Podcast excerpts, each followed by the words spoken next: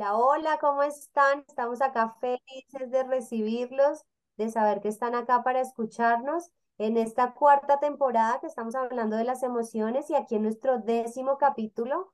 Hoy tenemos un tema fascinante eh, porque vamos a entrar un poco a profundidad en todas las emociones que hemos hablado eh, y, y algunas que no hemos mencionado tanto, pero que hacen parte de ese espectro maravilloso que son las emociones. Entonces, les damos la bienvenida, estamos felices de que estén acá y bueno, le doy paso a mis amigas para arrancar con este maravilloso tema. Hola, hola, ¿cómo están? Buenos días, buenas tardes, aquí todo, todos, todas y todos súper emocionados. Se nos nota, ¿no? Estamos aquí felices, emocionadísimas con este nuevo episodio de Mujeres Intensas, Ricas y Apasionadas. Yo soy Sandra Patricia Escobar y me place saludarlos de verdad. Hoy vamos a tener un tema muy especial para todos ustedes porque, pues, es interesante. Esto hay que, hay que ponerle atención. O sea, yo te recomiendo que pongas mucha atención en este episodio, que te reconozcas, que experimentes, que vivas y que sientas. Así que, hola chicas, bienvenidas. Qué rico tenerlas a todos. Hola, buenas, buenas, buenos días, buenas tardes, buenas noches a la hora que nos estés escuchando.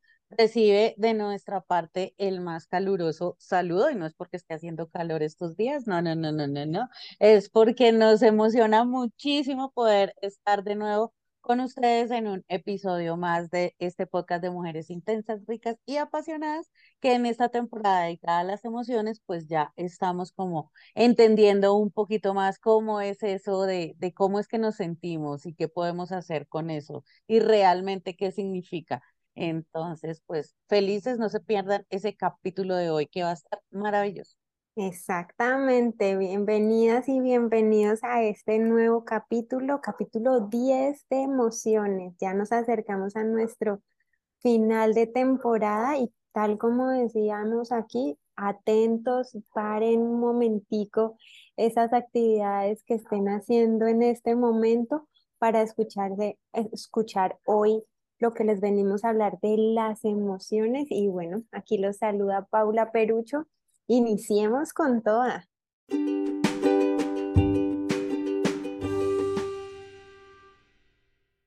Bueno, y entonces vamos a arrancar desde el principio.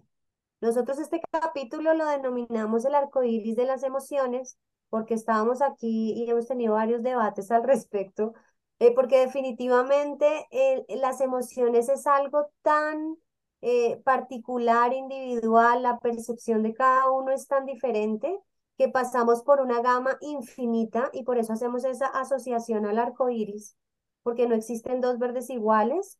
Eh, y ahorita Andrés nos decía, si uno hace verde, le echa un poquito más de amarillo, pues queda un poco más claro, pero si le echa un poco más de azul. Y con las emociones pasa lo mismo, porque definitivamente cada uno percibe de manera muy particular. Y lo que pasa es que los seres humanos estamos conociendo al mundo, estamos recibiendo la información del contexto de las personas a través de las emociones, ¿sí? Entonces, lo que queremos hoy hablarles un poquitico es sobre eso. ¿Cuáles son los cambios que tenemos durante el día? Que obviamente no es una lista de mercado que primero le pase uno y que después le pase el otro, no. Lo que queremos hacer aquí es marcar precisamente esa diferencia y esa individualidad. No existen dos emociones, tu tristeza no es igual a la tristeza del otro, ¿sí? Porque tus... Em, razones por las cuales están tristes son diferentes y tu manera de percibir la tristeza es diferente. Entonces lo que queremos aquí es darles a conocer y sobre todo que lo tengan súper en cuenta en, en el momento de relacionarse con otros es que nosotros no podemos estandarizar las emociones. Hay unas descripciones claras, es decir, todos tenemos un concepto cercano a la tristeza, pero la percepción o lo que yo siento con mi tristeza es único mío, ¿sí? Entonces queremos hacer esa diferenciación porque también haciendo este ejercicio nos dimos cuenta que hay un montón de emociones, hay un montón de maneras de denominar las emociones y es muy importante que empecemos a ampliar, ¿se acuerdan ese capítulo que tuvimos en una temporada anterior? Que hablábamos del poder de las palabras, pues qué importante es que con nuestras emociones empecemos a encasillarlas en el lugar que deben estar para que les podamos dar el contexto, la relevancia y la importancia que tienen. Porque recuerden que las emociones no las ocultamos, las emociones no las acallamos, las emociones no las escondemos, sino las emociones hay que transitarlas. Entonces, básicamente, la, el capítulo que tenemos hoy preparados para ustedes es eso. Vamos a transitar por este arco iris de las emociones, porque eso es lo que los seres humanos nos pasa día a día. Pasamos de una emoción a otra en segundos. Podemos estar, mejor dicho, y no sé, uno sale de la casa y tuvo una discusión con su esposo y se monta al carro y pone la emisora y se echan un chiste buenísimo, que uno se ríe genuinamente y el estado, y ya hemos hablado de eso, eh, el, el humor con el que tienes, el estado emocional, la emoción que aparece es diferente.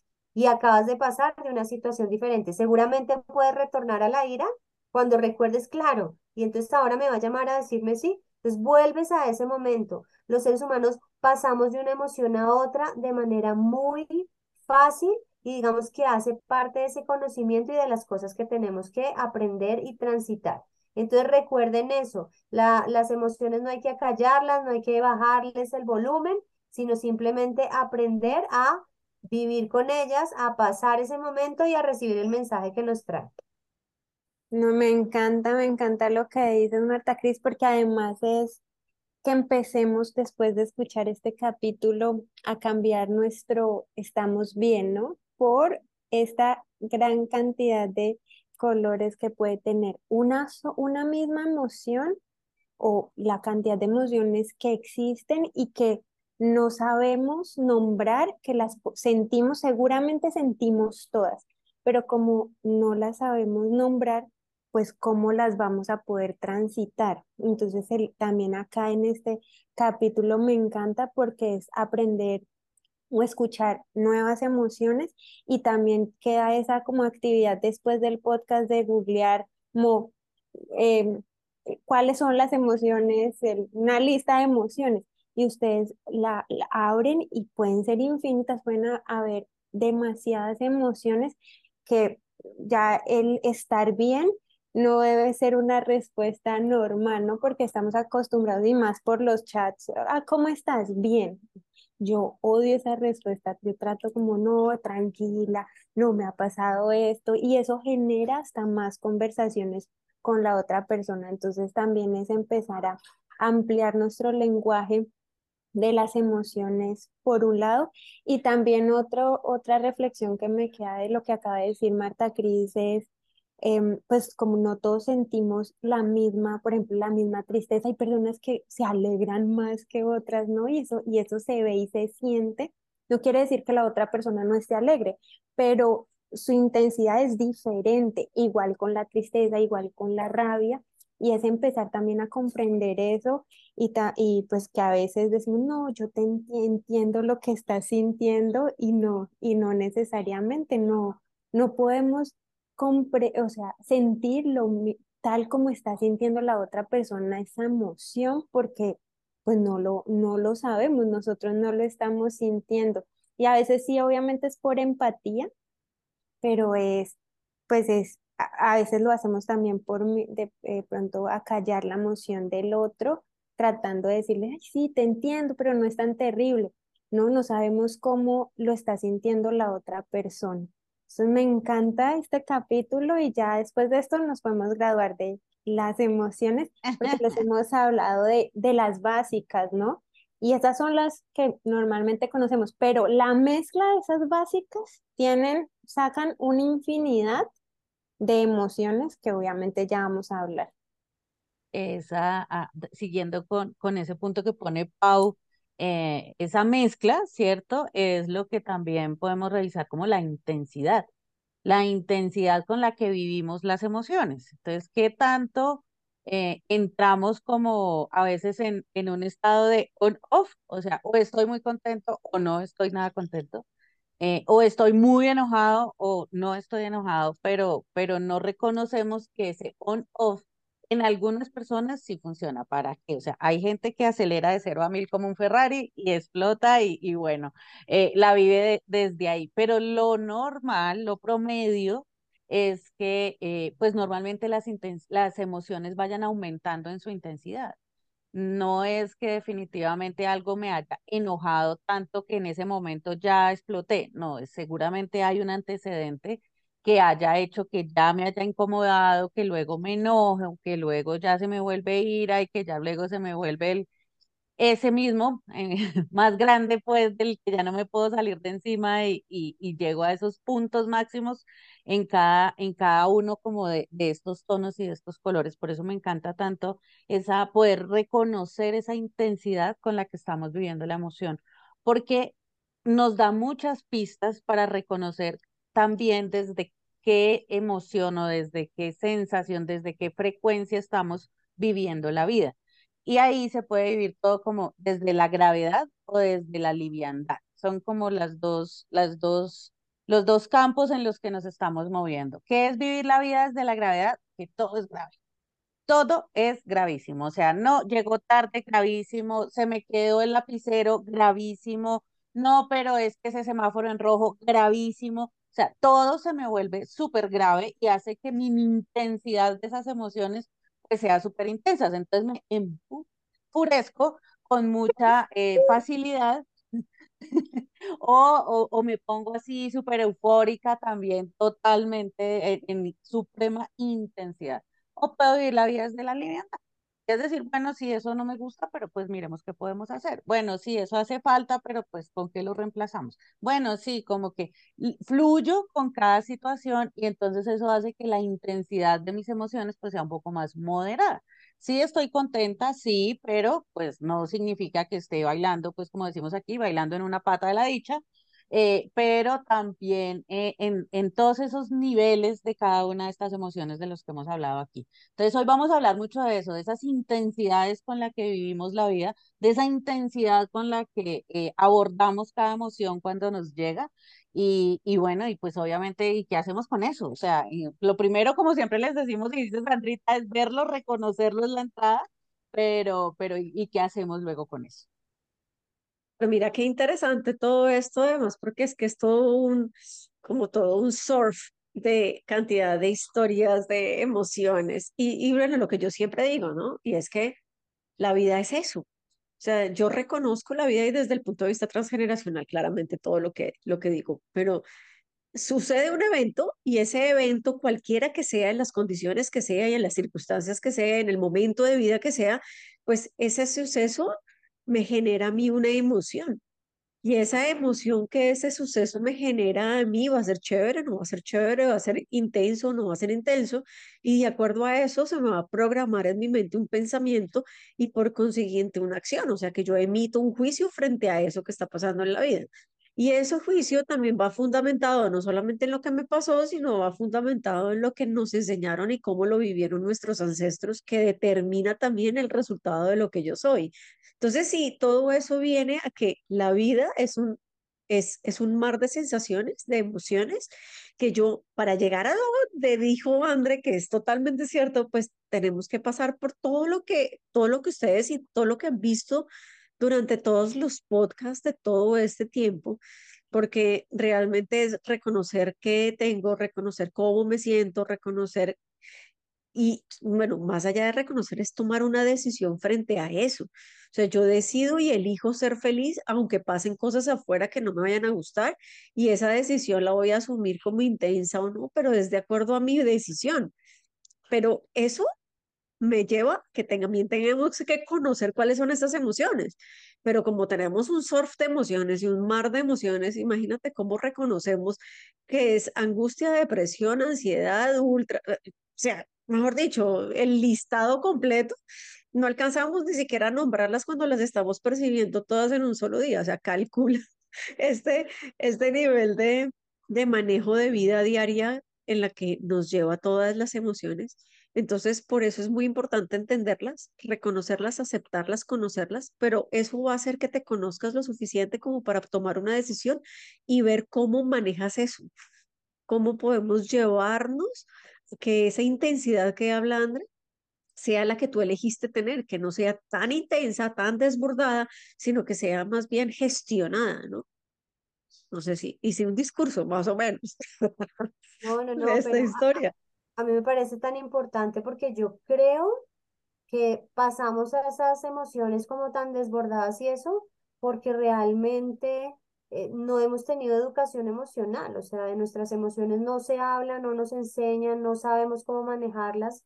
Es decir, hace poco tiempo eh, empieza a aparecer como en el común, es decir, claro, hace muchos años, ya más de 20 años, se, se viene estudiando esto y la neurociencia ha aportado un montón de cosas al respecto, pero en, lo, en la cultura general, es decir, en que lo tenga uno en su casa y eh, con el vecino, con el de la tienda, con el esposo, con el hijo, creo que llevamos muy poco tiempo en eso. Y esa falta de educación hace que muchas de las emociones sean acalladas. Es decir, el niño llora, ay, no, mi amor, no llores, ven, hacemos no sé qué, ¿sí? Entonces distraemos la emoción, ¿sí? O, ay, pero eso no es tan grave, nos acallamos la emoción. Entonces hay muchos momentos donde el imaginario, la creencia que tenemos es que la emoción, uno no debe sentir la emoción, o sea, como que es cerrado tener eso. Y por eso tenemos esos, cuando ya no tenemos a ese adulto que nos dice, nos distrae la emoción, hemos aprendido ese mecanismo. Entonces nosotros mismos nos acallamos la emoción, uno puede sentir esa tristeza, no, no, no, no estoy triste, yo ya me limpio las lágrimas y sigo adelante porque es que yo soy una mujer fuerte y acá no se puede, ¿sí? ¿Y qué es lo que pasa con eso? Que como no somos seres sin emociones, eso se va acumulando y se va acumulando y se va acumulando y cuando estalla, estalla. Entonces un poco lo que nos contaba ahorita André, de que pasan, mejor dicho, de 0 a 100 como un Ferrari y es porque se han acumulado cosas. Entonces digamos que lo que queremos Em, de las cosas que queremos hablar y de las cosas que queremos impactar nosotras y realmente darles información suficiente es que es indispensable gestionar nuestras emociones, es fundamental, o sea, realmente tener una calidad de vida adecuada, una buena calidad de vida, tiene que ver con la administración de las emociones, o sea, cuando tú aprendes a gestionar, cuando tú aprendes a leer, porque cada situación, y lo que decía Sandrita, emociones hay en cualquier situación, o sea, cualquier situación es, me levanto y me pegué con la mesa de noche, ¿sí? Eh, me levanté tarde, ¿sí? El carro se me pinchó, eh, la reunión que preparé durante tanto tiempo no se dio porque no había tiempo, o sea, todo el tiempo nos estamos enfrentando a situaciones que la respuesta orgánica que se da es desde la emoción. Y si nosotros no aprendemos a gestionar la emoción, va a ser muy difícil realmente ser efectivos en esas acciones, porque obviamente una persona desbordada emocionalmente, pues pierde capacidad de acuérdense que de eso también hablábamos, ¿no? Cuando la emoción está desbordada, nuestra capacidad de razonar y de llegar a conclusiones y encontrar soluciones es menor, porque la energía está desgastada en otra cosa, o sea, la energía te está preparando es para pelear, para huir, estás en otro modo. Entonces, qué importante es aprender a gestionar eso reconociendo. Esto no es acallarlo, y acá quiero hacer un punto diferencial, no es decir, ay, no, no sientas ira porque no te sirve. No, es siente la ira, pero pasa la ira. No actúes con ira, ¿sí? Gestiona tu ira para tomar una decisión, porque acuérdense que cada emoción trae su mensaje y la sentimos porque es una función que nos ayuda biológicamente a entender ese contexto. Entonces es muy importante ser conscientes de que necesitamos desarrollar definitivamente esa inteligencia emocional, ese aprender a leernos. Y esto que les estamos hablando del arco iris es porque todos tenemos una, digamos, es como las mismas necesidades o las mismas emociones, pero en frecuencias diferentes, ¿sí? Entonces para mí es más alta esta, más bajita esta, esta resuena con esta y hace un ritmo increíble, esta, porque parece que es una mezcolanza de cosas. O sea, cuando uno está en una situación, uno arranca con ira, pero realmente después aparece la tristeza y la raíz es el miedo. Y todo está ahí en el mismo segundo, en el mismo Y ahí momento, puede, puede entrar la desilusión, puede entrar. Exacto. La incertidumbre. La impotencia. exacto, exacto. Me Entonces, fíjense que encanta. eso es como una, como una sinfonía, ¿sí? Porque es que aparecen diferentes, en diferentes frecuencias y uno tiene que aprender a leerlas para definitivamente la acción que tomes frente a esa emoción, pues sea algo que te ayude y no que te genere otro problema. Porque entonces aparece nuestra hermosa y adorada culpa, vergüenza, que eso sí que no nos ayuda en nada. Me encanta lo que dices y, y nombrarlas, ¿no? Eh, Yo la, una vez vi una psicóloga que le enseñaba a los niños a nombrar su emoción para la gestión, para desde ahí empieza la gestión, porque nombrarla es reconocer que estoy sintiendo. Y venga, nombre, qué emoción siente. Pues yo me quedaba en triste, feliz, eh, miedo, em, eh, como que no sabía con qué más herramientas. Pero si empezamos a entrar, y acá es muy importante cuando sientas algo y que tú digas, bueno, ¿qué estoy sintiendo? Es sacar ese abanico de opciones mientras nos vamos ilustrando en toda la gama de colores que hay. Es bueno, siento es melancolía, siento, no siento ira, sino incomodidad. Me siento o molesta, es diferente a sentir rabia, es diferente a sentir ira, o, o me siento impaciente, o me siento sola, que también se puede confundir con la tristeza, ¿no? Me siento en soledad. Em, me siento esperanzada y eso puede ser alegría, ¿no? Me siento motivada, optimista, confiada, eh, o bueno, o el miedo, es, tengo, también puedo tener miedo con sorpresa, ¿no? Puedo sentir sorpresa, pero desde el miedo. Em, duda, intriga, pánico, preocupación, bueno, un pocotón de cosas que nos quedamos cortos porque, pues precisamente decía Marta Cris, no nos, no nos han enseñado sobre las emociones y estamos aprendiendo. Yo me acuerdo que yo tenía una, una libretica en mi billetera, yo no sé qué se me hizo eso, bueno, y donde estaba, ¿qué necesidades tengo? Y por detrás era un abanico chiquitico y por detrás toda la gama de emociones como para reconocer realmente yo, yo qué sentía, porque podía no estar, no estar triste, sino sentir era en, en, pues envidia, sentir la envidia. Ya, pero ¿por qué no? Pues resulta que pasó esto y así lo empiezo a comprender en mí desde el que le pongo un nombre, a veces pero ¿será que sí estoy triste? Y uno como que no, pero esto no me cuadra porque voy a estar triste. Pues resulta que no es tristeza, es aburrimiento.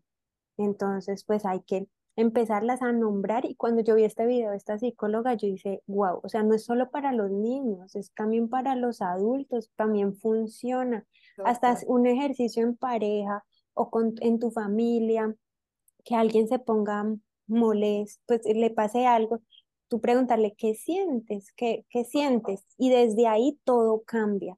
Em, ya esto ya lo hemos hablado y justo hace poquito alguien nos escribió de no decir cálmate, o cuando hablábamos de la rabia, no cálmate, no llores, es más bien llevarlos a qué sientes eh, y hasta descubrir la emoción que están sintiendo, porque a veces es, no, yo no sé, hay momentos, entonces por ejemplo, acá Carlos me pregunta, pero ¿qué sientes? Yo digo, en un momento, no sé, y ya empiezo como a reflexionar y digo, me siento incómoda o no me siento fastidiada, porque eso también puedes estar sintiendo. Y desde ahí va a ser mucho más fácil transitar esa emoción y comprenderla, pero hay que aprender este gran vocabulario, todas estas matices y, bueno, intensidades y variedad que tenemos a la mano. Uy, esa lista de, esa lista de emociones que mencionaste, Pau, está súper, súper poderosa para ir encontrando eso, porque además en el día a día nos movemos es en esos matices. Normalmente no tenemos miedo puro, porque el miedo puro pues está asociado a ciertas situaciones como ya extremas de, de donde mi vida corre riesgo o un pánico ya llevado, pero normalmente miedo puro no sentimos o alegría pura no sentimos. Estamos siempre matizadas, que son todas esas palabras de las que nos habló Pau, que se conocen como esas emociones secundarias o esas emociones complejas que son las que se van juntando. Por ejemplo, aquí hablábamos el día que, que tuvimos el episodio de la vergüenza, que la vergüenza es la mezcla de la culpa con el miedo.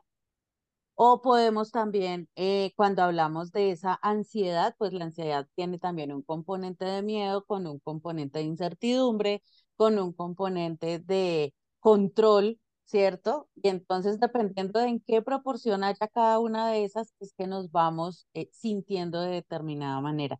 Entonces, esto los hombres de pronto los vas a, lo, van a entender mucho, eh, porque son preguntas que ellos nos hacen y que a veces las mujeres nos, nos em, como que nos complicamos un poquito a la hora de explicar pero pues no es lo mismo un azul turquesa que un azul aguamarina, que un azul petróleo, que un azul mediterráneo, que un azul profundo, que un azul clarito, que un azul cielo. O sea, sí son Un azules, amarillo sí, pollito.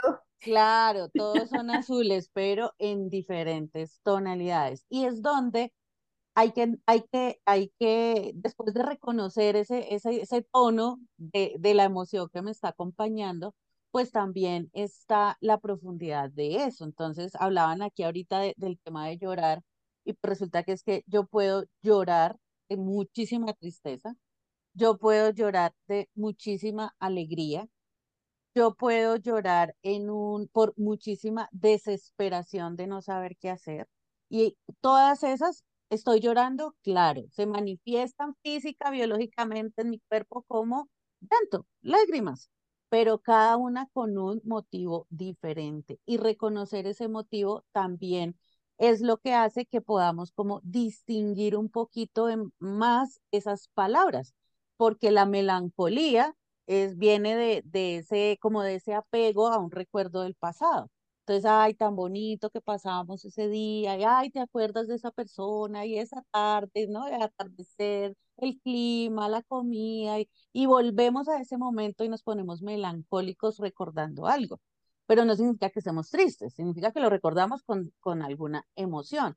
Diferente a cuando eh, podemos recordar algo y volver a entrar en el enojo porque entonces ahí ya no lo recordé con la misma, con la misma placidez de, eh, de algo que me pasó bonito, sino que lo recuerdo y en automático vuelvo al tema de la furia. Mi esposo dice en eso que, porque en mi familia pasa mucho, que recordamos algo y lo, lo volvemos a vivir como si, pero para lo bueno y para, pa- para cuando estamos alegres y para cuando nos enojamos bastante. Entonces, él, y a él eso lo sorprendía y para mí, como en mi familia somos así, hemos sido así siempre, pues para mí era normal. O sea, ¿cómo no cuento algo que me pasó hace 10 años con la misma emoción de hace 10 años? No, es que yo estaba ahí y entonces, ¡ah! y nos emocionábamos un montón. Y mi esposo decía, él es mucho más calmado, ¿no? Y entonces él decía como, pero ¿por qué vuelve a ponerse brava? ¿O por qué vuelve a sorprenderse? ¿O por qué le vuelve a dar miedo? ¿no? Dependiendo de, sí, no, y entonces venía el ladrón y entonces me dio susto y, me volvían a temblar las paticas como en ese momento y él no entendía por qué. Para mí eso era normal. Luego, cuando conocí el resto de la familia de él, pues me di cuenta que no. Sí, eso de las emociones pasaba muy plano. Entonces, ahí está él, ¿cómo está? Bien. Eh, ¿está contento? Sí. Y, y se enojó un poquito, pero ya, o sea, como tan expresivos como un tubo de PVC, o sea, no había cómo calibrar eh, el, el nivel de lo que realmente se estaba sintiendo. Entonces, por eso, reconocer esas emociones secundarias o esas emociones complejas que son en las que vivimos el 99% de la vida, pues es muy importante para poder saber si lo que estoy sintiendo es melancolía, es desilusión, es desesperanza, es un apego, es incertidumbre, o sea, hay muchas, muchas cosas de eso. Sumado, obviamente, a esa función social que tienen las emociones, que pues ahí eh, esa, esa es cuando creemos que todo el que llora, pues hay que consolarlo y decirle que no llore. Mm, Pues no, no hay que hacer eso normalmente. ¿no? Y hay una dualidad gigante que no sé si les ha pasado, que a mí también, a mí me pasó y a mucha gente creo que le pasa, y es que, es que yo quiero evitar sentir. No, lo que pasa es que yo me la paso en la vida evitando, sintiendo esto que no quiero sentir, pero resulta que es que la vida y el cerebro y el cuerpo, o sea, vivimos es a través de las emociones. O sea, reconocemos el mundo a través de las emociones. O sea, que la vida son las emociones. Y si yo no quiero reconocer y no quiero y quiero huir a sentir, pues estoy huyéndole a vivir. Entonces no estoy reconociendo la vida. Y entonces termino acostumbrándome a escapar de la vida por ese dolor que no quiero sentir y no atravesar la experiencia de vivir reconociendo las emociones y viviéndolas, solo que gestionándolas de la manera como estamos aprendiendo aquí a gestionarlas. ¿Sí?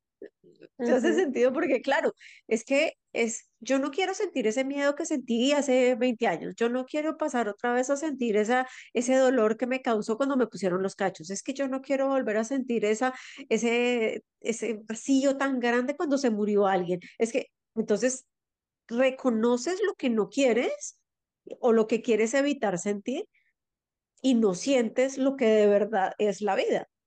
Por eso es que no conocemos ni siquiera haciendo las emociones básicas y que a todo le decimos bien. ¿Por qué? Porque no sabemos, no sabemos ni siquiera entender qué es vivir y qué son las emociones que implica atravesar por el camino de la, de la vivencia, ¿no?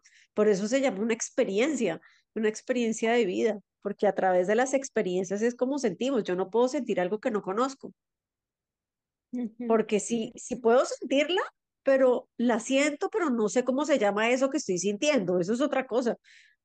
Algún nombre tendrá, que yo no la reconozca, eso es otro problema, ¿no? Por ejemplo, con eso que tú dices, a mí me cuesta mucho reconocer la frustración, porque como digamos que yo vivo mucho desde la liviandad, o sea, como que fluyo fácil con lo que me pasa, pues cuando alguien dice como es que, que me siento frustrado porque tal cosa no pasó, yo como que me reviso y veo y digo, venga, ¿qué es sentirse frustrado? O sea, eh, ¿será ¿Cómo que se es siente eso? Sí, sí, sí, ¿cómo, se llega ya así? Pues para, me voy, como yo la paso fácil, entonces yo digo, pero pues no pasó nada, o sea, como que haga esto o, o, pues busque otra forma, cómo evito que eso me vuelva a pasar, o sea, me paro en otra esquina y hago algo, pero reconozco, por ejemplo, que la, o la ansiedad, la ansiedad también es una emoción en la que yo muy poco entro porque no, porque también me, como que recibo lo que la vida me trae o yo propongo lo que, lo que yo quiero a la vida, pero, pero pues la ansiedad tampoco es una emoción que como que yo diga, oiga, si yo sé eso, eso cómo se siente, eh, no, no, no, no la logro. Con la frustración y con la ansiedad, no.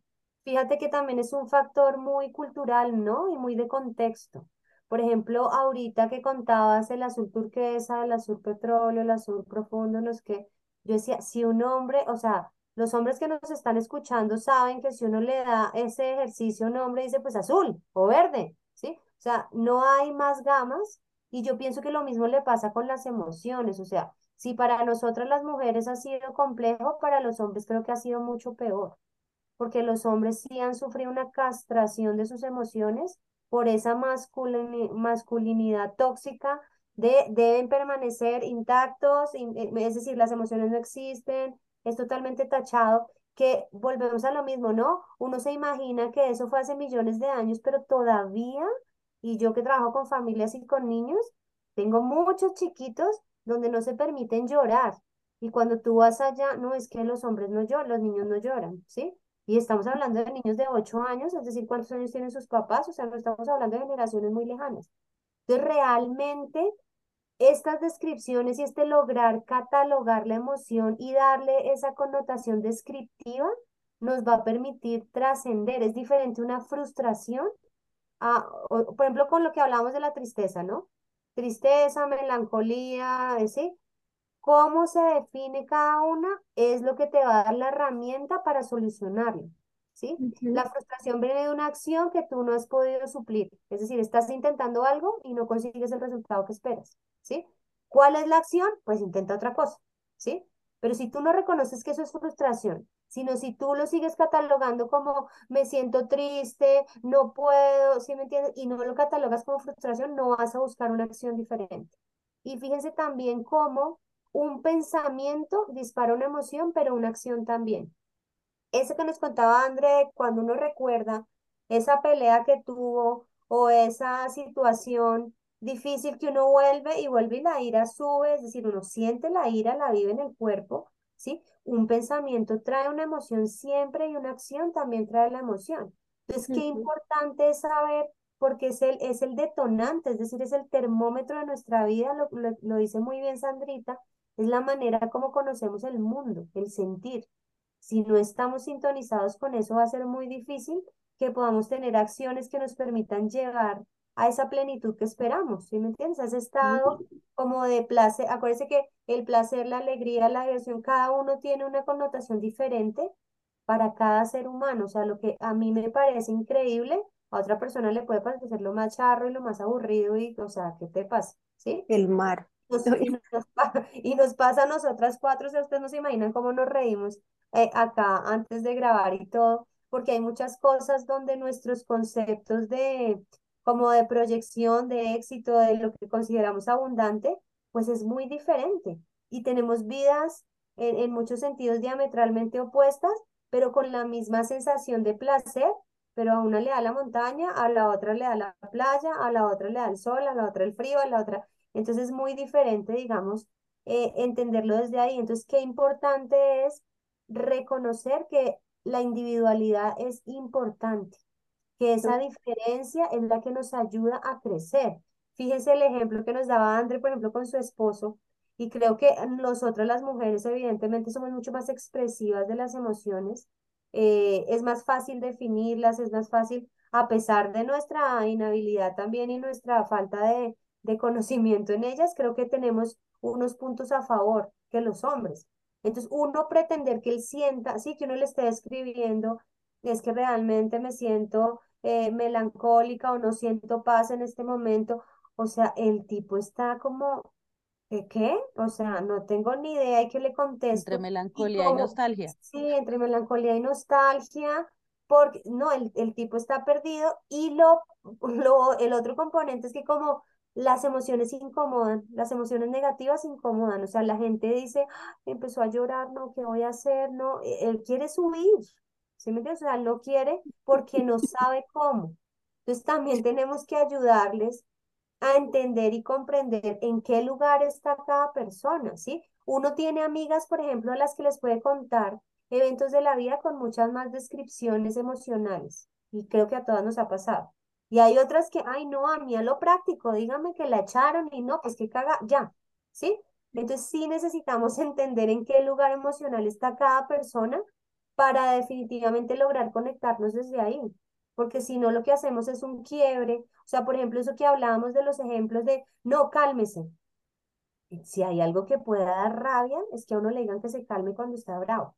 O sea, creo que me tengo que calmar? alternativa, claro, es, es como invalidar, es como tachar la emoción, es que es decirte, tu emoción no vale, o sea, chao, está cerrada, estás equivocada y uno tiene toda la emoción a flor de piel es lo, es lo peor. Entonces, realmente aprender a acompañar a alguien en su estado emocional es desde el estoy acá. Uno muchas veces no tiene que decir nada, ni darle información, ni contarle anécdotas de que al amigo le pasó y que a uno también, y que tranquila y que no importa que le pongan los cachos, porque imagínense que a fulanita lo ponen todos los días y a ella no le importa. No, no, simplemente necesitan muchas veces escuchar.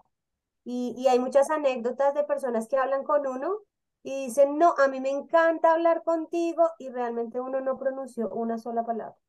La persona cuenta el problema, la solución, hace todo y uno solo asiente con la cabeza, uno toca la mano, uno toca el hombro y esa persona siente que tuvo la mejor conversación del mundo, porque el secreto es escuchar, escuchar, calle y escuche.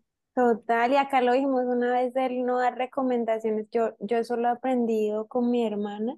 Mi hermana a veces me llamaba y a contarme, ¿sí? a desahogarse y yo dándole recomendaciones y a ella le causaba, pues, eh, ¿qué podemos decir? Rabia, se molesta porque yo no le estoy llamando que me recomiende y yo ahí dije, pues tiene toda la razón y ahora yo me dedico a escuchar. Si ella me dice, ¿qué le parece? ¿Usted qué piensa? ¿Usted qué haría? ¿Usted qué ha visto? ¿Qué ejemplo? Ahí yo meto mi cuchara de resto, ah, uff, sí, mm, sí, no, y, y, es, y, es, y es escucharla. Entonces desde ahí cambian también las relaciones y pues ser o sea, también ponernos en, roles diferentes, pero también con lo que decía Sandrita me conectó mucho de que pues hay muchas personas que no, que no quieren sentir, ¿no? Que e, es decir, no queremos vivir, pero siento que hay traumas mucho más fuertes.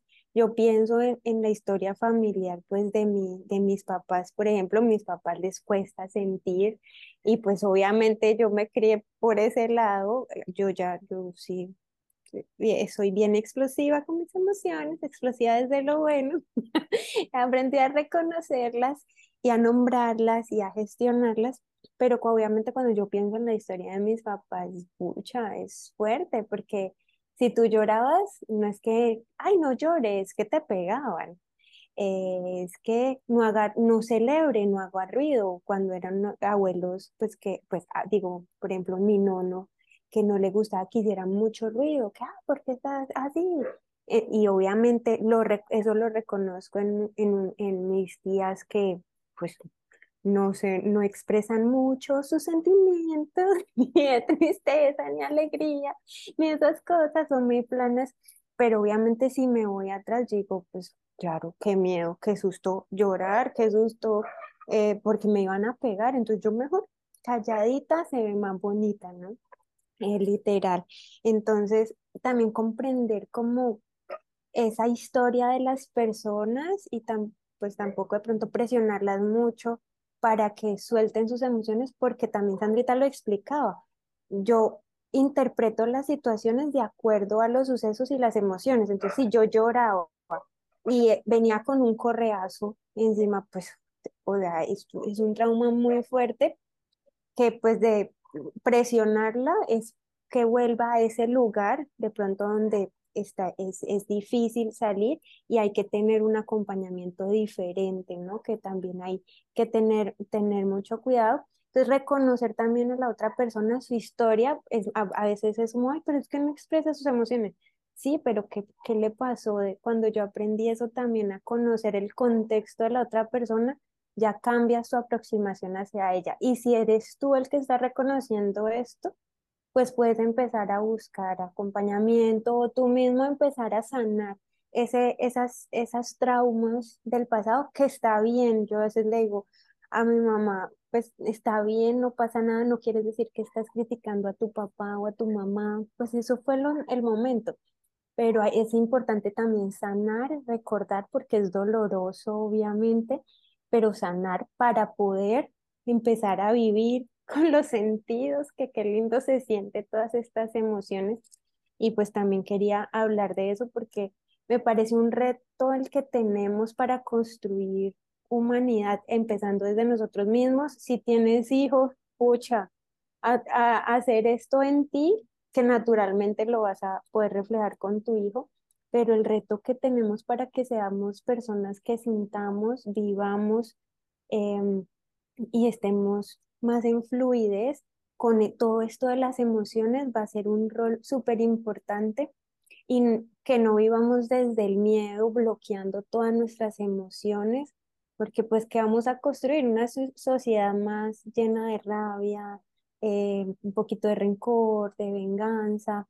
Entonces empecemos a construir una sociedad diferente desde esto, desde las emociones que son, tienen un poder en nosotros infinito tan profundas estábamos así, mira, no, eh, nos dejaste anonadadas.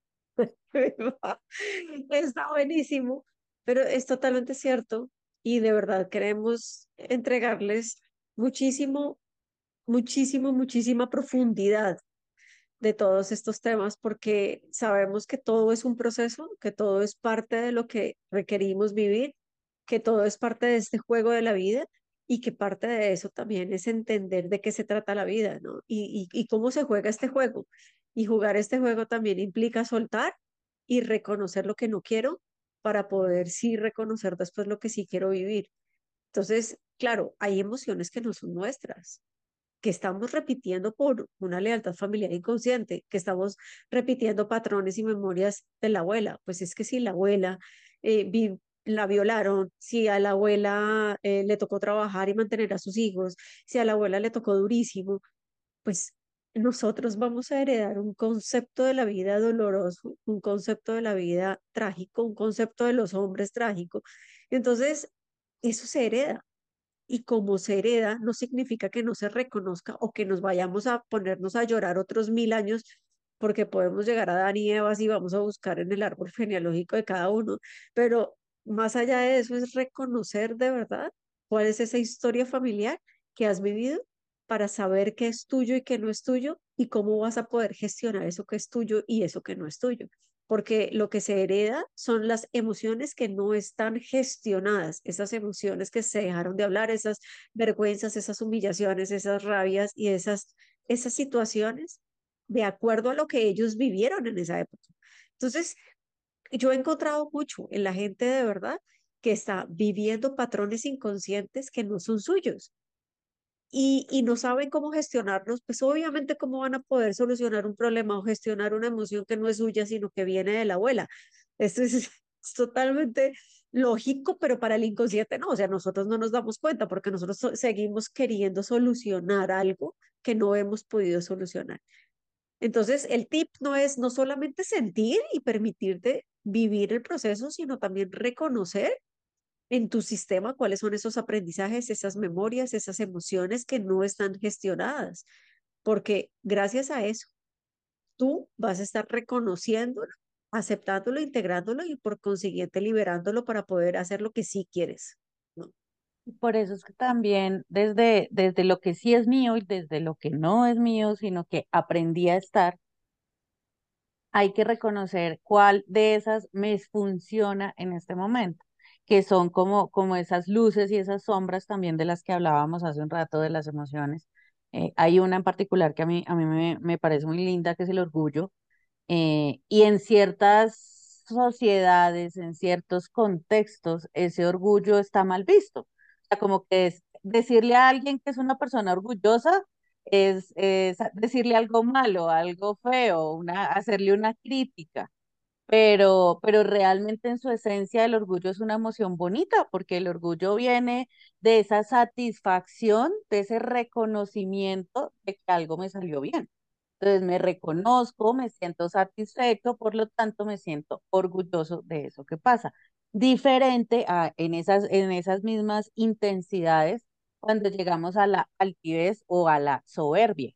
Y es sentir que, claro, siento satisfacción por el trabajo que hice, sí, me siento, eh, siento que el resultado fue el que yo quería, sí, pero también hay un componente de que la única persona capaz de hacerlo soy yo y los demás lo hacen mal.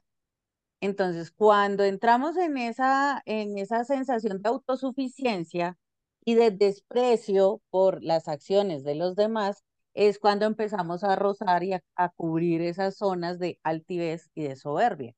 Entonces, la soberbia tiene otro componente que es el que a veces no escucha. Entonces, el, el- la, la persona con altivez también, en cambio, la altivez en ciertos escenarios está bien vista, ¿no? Porque es una persona que se para derecha, que camina, que es que como que por donde va todo el mundo voltea a mirar, ¿no? Llama miradas de todas partes.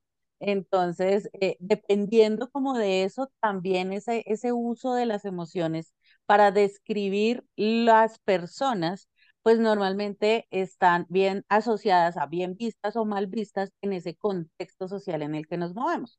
Por eso aquí eh, en esta, en esta, en este episodio de- dedicado a esos matices de emociones, hablamos eh, o el énfasis está mucho puesto en esa función social que tienen las emociones. En otro episodio por allá hablábamos de la función adaptativa, ¿no? Que, que me sirve para eh, poder como actuar de una manera más eficiente para reponerme rápido de una situación y, y entonces me adapto y continúo. Pero, pero en esta, en esta, en esta ocasión queremos mostrarle es esa función social que cumplen las, las emociones para poder entrar a funcionar entre, entre todos, unos con otros. Ahí es donde esas, esa distinción de la intensidad con la que vivimos cada cosa es muy importante y también esa, esa reacción de, de la otra función que tienen las emociones, que es motivarnos, eh, pues ahí es donde, por ejemplo, ¿qué pasa cuando, y Martica lo ponía ahorita, o eras tu Pau, cuando hablaba de, de la persona a la que engañaron? Entonces, no, es que le fueron infieles y entonces para una, una infidelidad para una persona es el fin del mundo. Y entonces, no, pero es que, que falta respeto, es que, que cree que yo no tengo valor, es que, bueno, salen un poco de cosas. Para otra persona que tal vez ya le ha pasado eso. Y entonces ya la función adaptativa de la emoción está en, ay, ya, yo, ya sé que este tampoco fue, sigo y busco otra pareja y bueno, algo hago al respecto. Pero el, el efecto que produce en mí es, eh, pasa más rápido, pasa más rápido pero hasta el punto de que ya digo, ay, no, pues no, ya la verdad no me importa, o sea, no, y, entonces ahí llegan, ¿no? estos acuerdos de estas relaciones abiertas y cosas de esas, donde eso ya no es importante. A veces pasa también con los duelos, porque para unas personas el duelo es tan eterno, ¿no? De, ay, pero es que no, la persona se murió y le están contando a uno y uno cree que se murió la semana pasada Y de repente uno como allá va y pregunta, ven, ¿y, ¿y cuándo se murió? No, hace siete años, pero es que, o sea, ¿en serio? Entonces, esa capacidad de, de, del desapego en ese caso, ¿no? De saber que somos un cuerpo con, con una mortalidad y, y con un tiempo de caducidad, entonces, pues hace que podamos pasar por ahí mucho más fácil.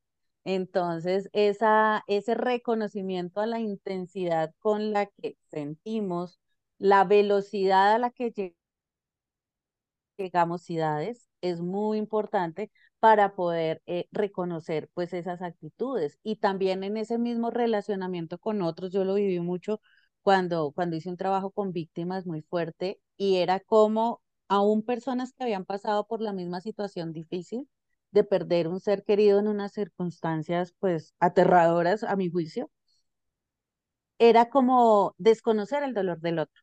O sea, si esta señora perdió un hijo y otra señora perdió otro hijo, cada una creía que el único dolor válido era el de ella. Ah, porque es que mi hijo sí era buena gente, el suyo seguramente no.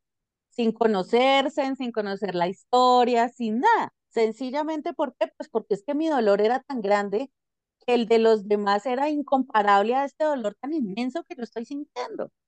Pero lo que nos debe ser, para lo que nos deben servir ese tipo de situaciones es por el contrario, como lo ponía Marta Cris, desde la empatía, reconocer que, uy, si yo tuve un dolor y puede que no sea el mismo, puede que no me duela de esa forma, pero pues tenaz, o sea, perder un hijo es perder un hijo en cualquier circunstancia. Entonces ahí genera una relación diferente, pero como primera opción, los seres humanos muchas veces eh, desconocemos esa emoción de la otra persona o esa intensidad de la otra persona, invalidando completamente su emoción.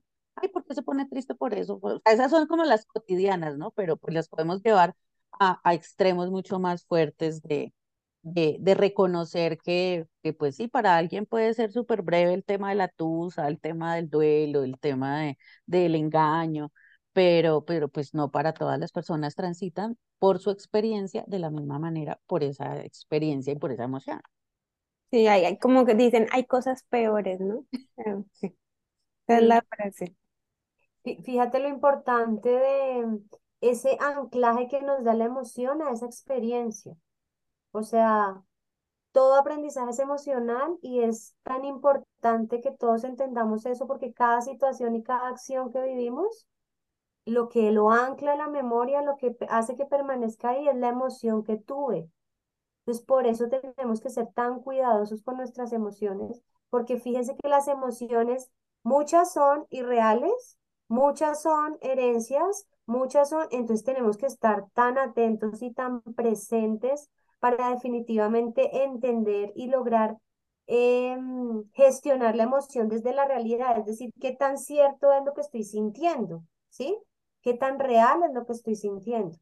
¿Qué tan con tanta intensidad la siento? Es decir, ¿se justifica esta intensidad? Y no para que me lo diga el otro ni para que yo le diga a otro, porque volvemos a caer en lo mismo de tachar la emoción del otro. O sea, creo que nadie tiene el derecho, creo que las, las eh, y esto lo aprendí de, de, de mi gran maestra, lo único que no es negociable en la vida son las emociones. O sea, que una persona te diga estoy triste, tú no le puedes decir que no. O sea, ¿por qué? ¿Cómo vas a saber? ¿Sí? Es innegociable. Entonces, lo que tú necesitas entender es desde lo tuyo, cuando tú sientas una emoción, sea la que sea, en la intensidad que sea, empieza a preguntarte, ¿por qué estoy acá? ¿Por qué estoy viviendo esta situación? ¿Por qué estoy sintiendo lo que estoy sintiendo? ¿Qué tan real es eso? ¿Qué tan relacionado con la situación está? Cuando uno hace ese análisis, realmente si es algo que se sale, digamos, de, de contexto, pues puede ser que no sea mío, que provengan de esas historias que nos ha contado Sandrita, de esa abuela que le pasaron cosas que uno ni siquiera sabe, y por eso uno se relaciona como se relaciona con la figura de autoridad o con el hombre de esas características o con lo que sea, ¿sí? Entonces, qué importante es analizar mi emoción. Y por eso volvemos al punto de tómense el tiempo. Acuérdense que transitar las emociones es permitirse sentirlas. Y al permitirse sentirlas, pueden dar la información, van a recibir la información que necesitan. Y ahí sí, tomar la decisión de vale la pena seguir en esta emoción y voy a guardar esta situación en mi memoria con esta emoción o no vale la pena hacerlo. Es la única manera en que lo podemos hacer. Parar y analizar el contexto de lo que está pasando, ¿sí? E, e, ese, ese, para mí la inteligencia emocional es esa pausa, es ese poder hacer ese alto y decir, bueno, estoy sintiendo eso, ¿qué pasa? ¿Qué siento? ¿Sí? Acuérdense que no son horas de análisis, de si tenemos las horas de análisis, qué delicia. Y hay gente, a mí me encanta la introspección y a mí me encanta tomarme tiempo para pensar, me encanta, ¿sí? Pero no todo el mundo tiene el mismo ritmo. Si, si es una cosa más rápida, ok, puedes irlo gestionando, parar un segundo antes de contestar, antes de enviar, antes de actuar, para que realmente tengas un contexto mucho más realista de lo que está pasando. Porque si no estás actuando desde la emoción y las emociones funcionan de manera muy refleja, acción-reacción, ¿sí? Entonces démonos ese espacio para ver si vale la pena pegar el puño, pegar el grito, eh, detenerme, ¿sí? salir corriendo, echar el madrazo o no vale la pena, ¿sí? Tómense ese tiempo. Total, Totalmente. Yo, yo me voy despidiendo el día de hoy con estos matices de como esas familias, ¿no? De, de, les voy a dar aquí unas pistas rápidas de las familias de, de las emociones.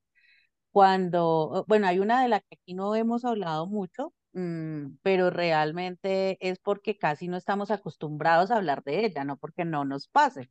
Y es cuando hablamos de la sorpresa de qué tanto nos, nos dejamos sorprender frente a la vida. Entonces, ahí e, en, esa, en, ese, en esos matices encontramos que puede haber extrañeza. Es como el nivel más bajito de, de esa familia de la sorpresa. Luego puede haber un asombro. Entro en la sorpresa, que es como el nivel medio. Luego entro como en estupor de tanta sorpresa. Y luego ya me sobresalto con la sorpresa. Entonces, ese es, eh, a, esos, a esos puntos es a lo que, a lo que estamos llegando, ¿no? Ese estupor es como esa sorpresa exagerada, pero ya el sobresalto es ese susto acompañado de sorpresa, pero que es como más inesperado y entonces entro en, ay, no, ese es como el, el, el factor ahí de, de, de lo que me sorprende porque no lo estaba esperando. Y en, en el tema, por ejemplo, de la familia, la seguridad, que también es algo que, que, no, que no hemos entrado en, esa, en ese detalle, y ahí está como que yo estoy tranquilo, estoy sereno. Luego yo me puedo sentir como en bienestar, ya entro al punto medio de sentirme seguro, y ya cuando llego del otro lado, pues es cuando ya me siento como en total paz, como en total satisfacción, eh, es, es, es eso, cuando es, es, muy, este sí es mucho más familiar y mucho más cercano cuando hablamos del amor. De esas emociones relacionadas del amor, pues sabemos que, ¿no? Al principio es como, sí, yo, yo lo estimo. Y eso es como, ah, bueno, pues sí, no piores nada, o sea, me tienen estima.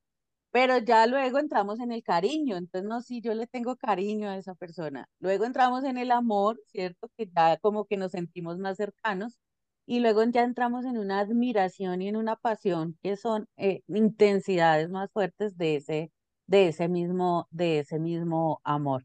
Eh, hay otra muy bonita que es la de la curiosidad, por ejemplo, y es, y es que a mí algo me llama la atención, ah, me llamó la atención, volteo a mirar y ya.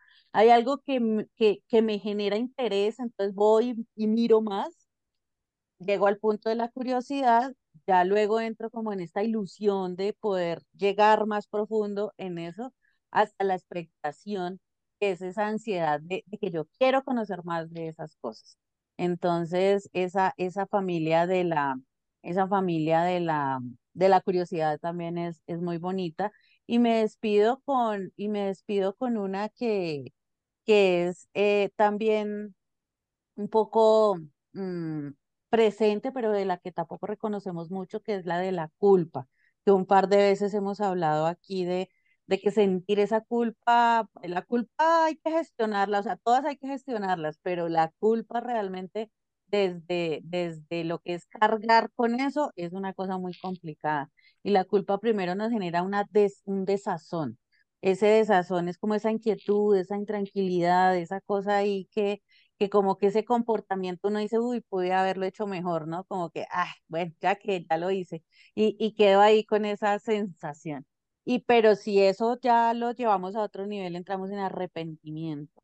Ese arrepentimiento sí es que definitivamente, eh, no, cómo se me fueron las luces y fui capaz como de algo así. Entramos en la culpa y pasamos al remordimiento.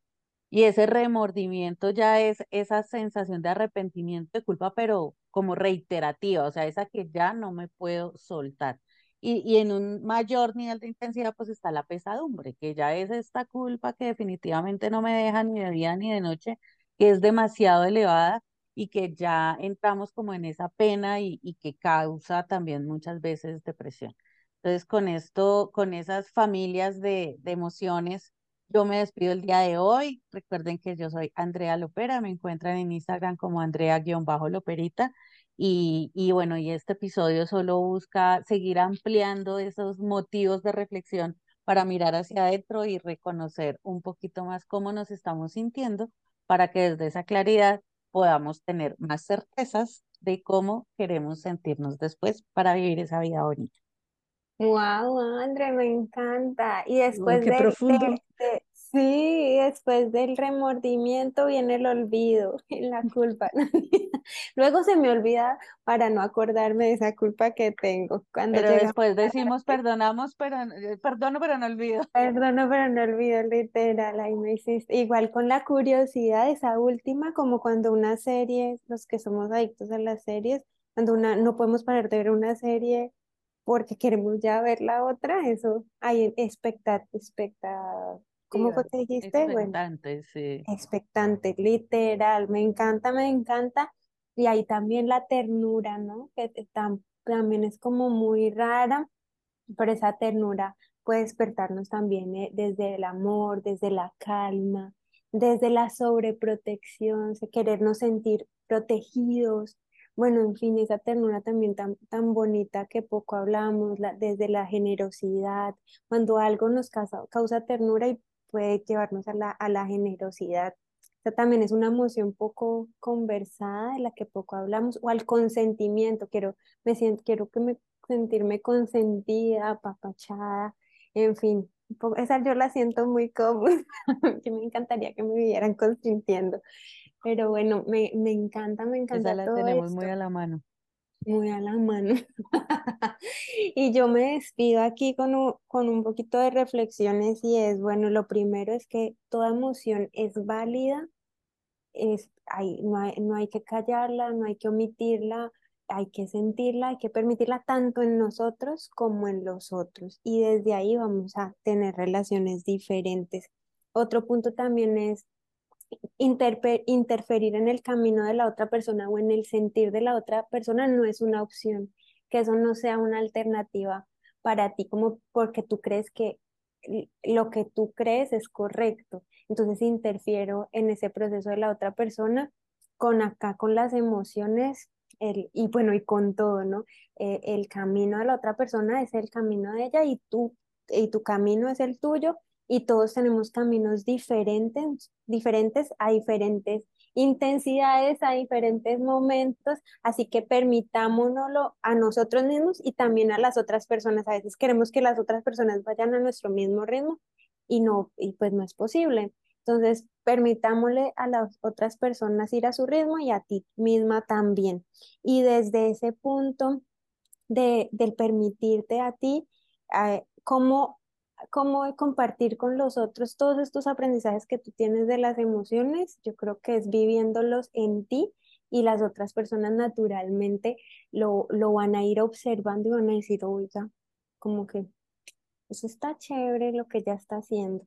Entonces, que, que tu experiencia sea el, como la forma de educar a otras personas y bueno, desde ahí yo me despido, me encantó este episodio, creo que se llevan mucha información y a buscar y hacer nuestro cuadrito de emociones para que las tengamos ahí a la mano cuando estemos como embotellados. Ah, bueno, y lo otro que iba a decir cuando André decía que le cuesta sentir el fracaso, casi no habita, yo creo que a veces hay emociones de las que salimos más rápido, ¿no? O sea, como que se presentan y hasta ni las sentimos pero hay otras en las que depende de ti, eh, pues puedes sentir más que otras personas. Y bueno, y así mismo puedes salir de ellas, pero es tu proceso, es tu forma y, es, y está bien. Que eso siempre sea claro para ti.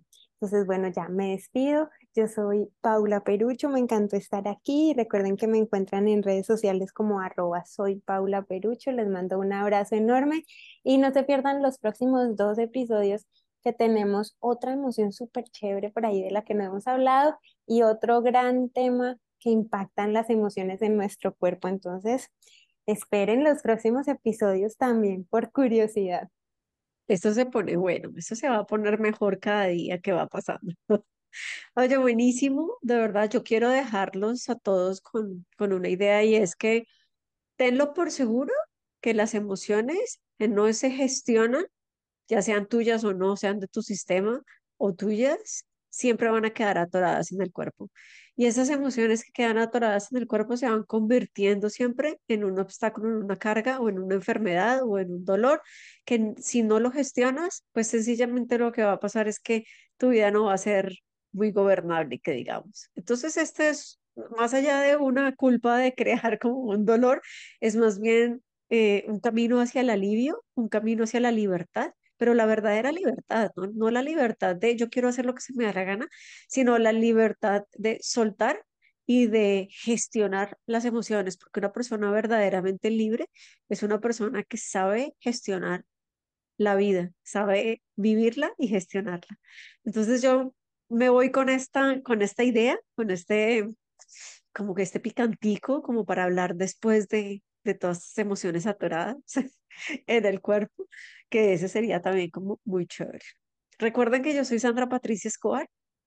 Me encuentran en redes como Sandra Patricia Escobar Coach y para mí pues fue un placer, un honor estar con todas estas señoritas y además con todos ustedes que nos escriben un montón de cosas lindas. No dejen de hacerlo, darle like, compartir y seguirnos. Nos escuchamos pronto.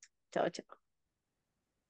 Bueno, pues eh, para nosotras fue un gusto tener acá este nuevo episodio. Esperamos que hayan recogido mucha información que haya sido útil para ustedes.